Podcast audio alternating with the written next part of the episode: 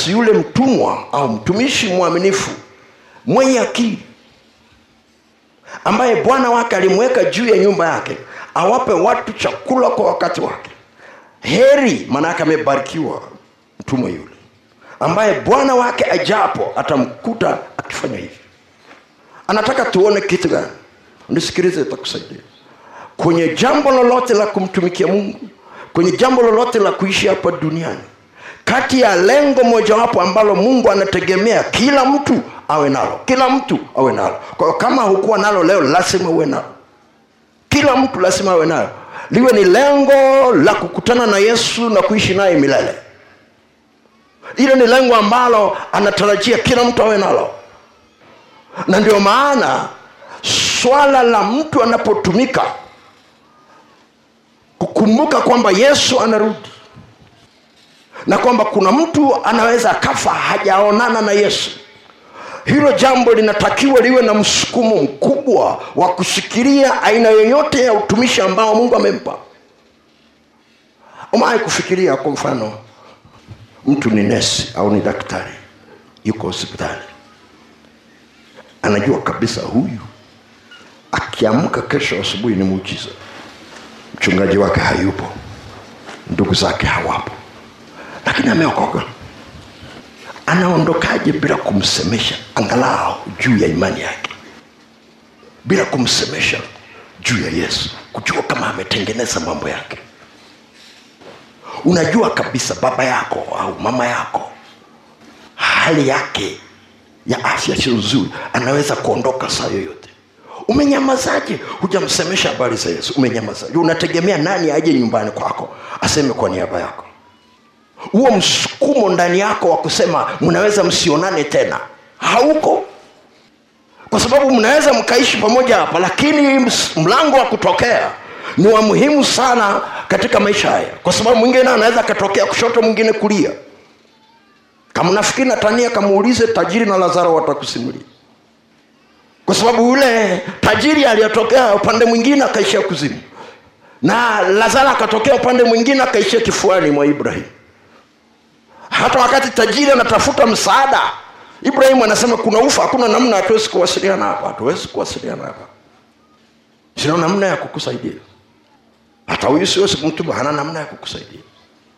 Kwa kama mnataka kuonana naye kule ng'ambo lazima kuhakikisha kwamba kabla haijaondoka mambo yake na yesu yamekaa sawasawa ndicho tunayopata kwenye watesalonike watesalonike wa kwanza ile sura ya nne mstari wa kumi na tatu mpaka wa kumi na sita biblia inasema habari zao waliolala mauti nisingetaka mwache msijue. Farijianeni kwa maneno haya? Watu wote wanaosoma wanaokwenda kwenye mazishi haya maneno yanasemwa. Tukiambiwa wazi kabisa ya kwamba sisi tuliosalia hatutawatangulia wale waliolala katika bwana. Maandiko yanatuambia watafufuliwa kwanza.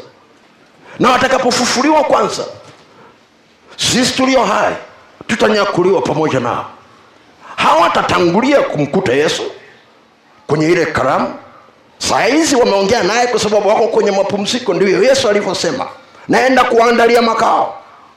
Lakini saa ile ya kunyakuliwa biblia inasema wao watafufuliwa kwanza. Sisi tulio hai tutanyakuliwa. Alafu ili tuweze kumlaki bwana mawinguni pamoja. Hilo ni jambo ambalo mungu anategemea kila mtu awe nalo ndani ya moyo wake usiku na mchana. Angalia kile kitabu cha watesalonike wa kwanza sura ya tano mstari wa kwanza na upili maana ile watesalonike nyingine niliyosoma ni watesalonike wa kwanza sura ya nne mstari wa kumi na tatu mpaka wa kumi na nane. Ule wa kumi na tatu mstari wa kumi nasema lakini ndugu hatutaki msijue habari zao waliolala mauti. Msije mkahuzunike kama na wengine wasio na matumaini anaendelea kuzungumza juu ya waliokufa na jinsi tutakavyokutana nao. Angalia sasa sura ya tano. Anaendelea. Ni habari zile zile anasema lakini ndugu kwa habari ya nyakati na majira hamna haja niwaandikie. Maana ninyi wenyewe mnajua yakini ya kuwa siku ya bwana yaja kama vile mwivi ajavyo siku.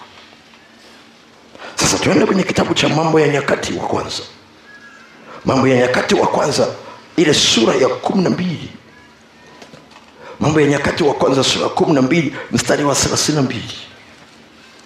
Uweze kulinganisha na hayo maneno. Mambo ya nyakati wa kwanza sura ya kumi na mbili mstari wa thelath- thelathini na mbili anasema na wa wana wa isakari watu wenye akili za kujua nyakati kuyajua yapasayo israeli wayatende. Nitaka uone lile neno. Anazungumzia juu ya kurudi kwa yesu na maandiko yanasema kwa sababu hatujui siku wala saa. Anasema jiwekeni tayari. Kesheni basi jiwekeni tayari. Maanake kaa mkao wakati wote. Kaa mkao wakati wote. Yesu anaweza tokea na kwa sababu hiyo biblia anasema hivi akili kazi mojawapo ambayo mungu ameiweka iweze kushirikiana na imani yako ni kukusaidia uweze kujua nyakati na nyakati njia mojawapo ambayo itakusaidia kujua ni kujua dalili zake na ishara zake. Bwana yesu asifiwe. Bwana yesu asifiwe. Unaweza kuwa unajiuliza huyu ndugu anatupeleka wapi? Unisikilize biblia inasema hivi. Yule mtumishi wa matayo ishirini na nne yule. Sijui kama unafahamu ya kwamba alikosa kwenda mbinguni. Unasema unajuaje? Imeandikwaje pale? Nataka uone nilisoma ile mistari zamani sana nilipokuwa ninaanza huduma. Hofu ya mungu ikaongezeka ndani yangu na kwenye utumishi nikajua ni gharama kubwa sana. Biblia inasema hivi mstari ule wa 48 lakini mtumwa yule mbaya akisema moyoni mwake bwana wangu anakawia.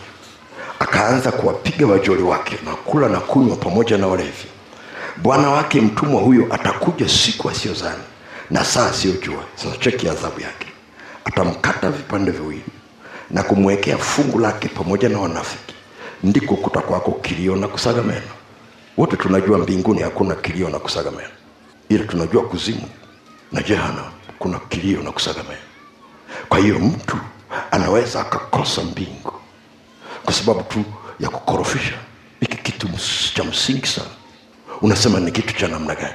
Cheki kosa la yule mtu mungu anataka awe na uwezo ndani yake wa kuunganisha vitu kadhaa. Sikiliza vizuri.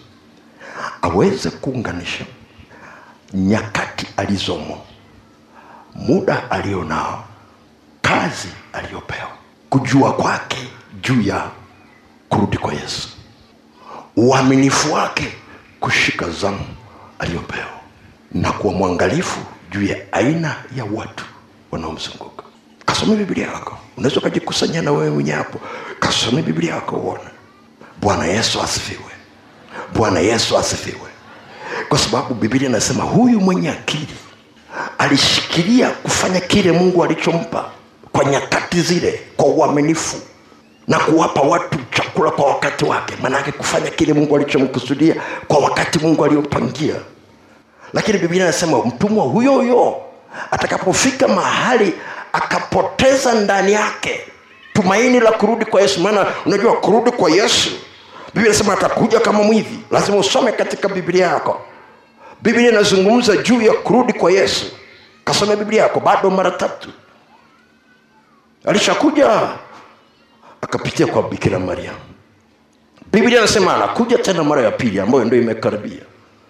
Hata kuja duniani atakuja mawinguni tutanyakuliwa wale ambao watakuwa hai katika bwana na wale ambao wamelala katika bwana maana yake wamekufa wameokoka.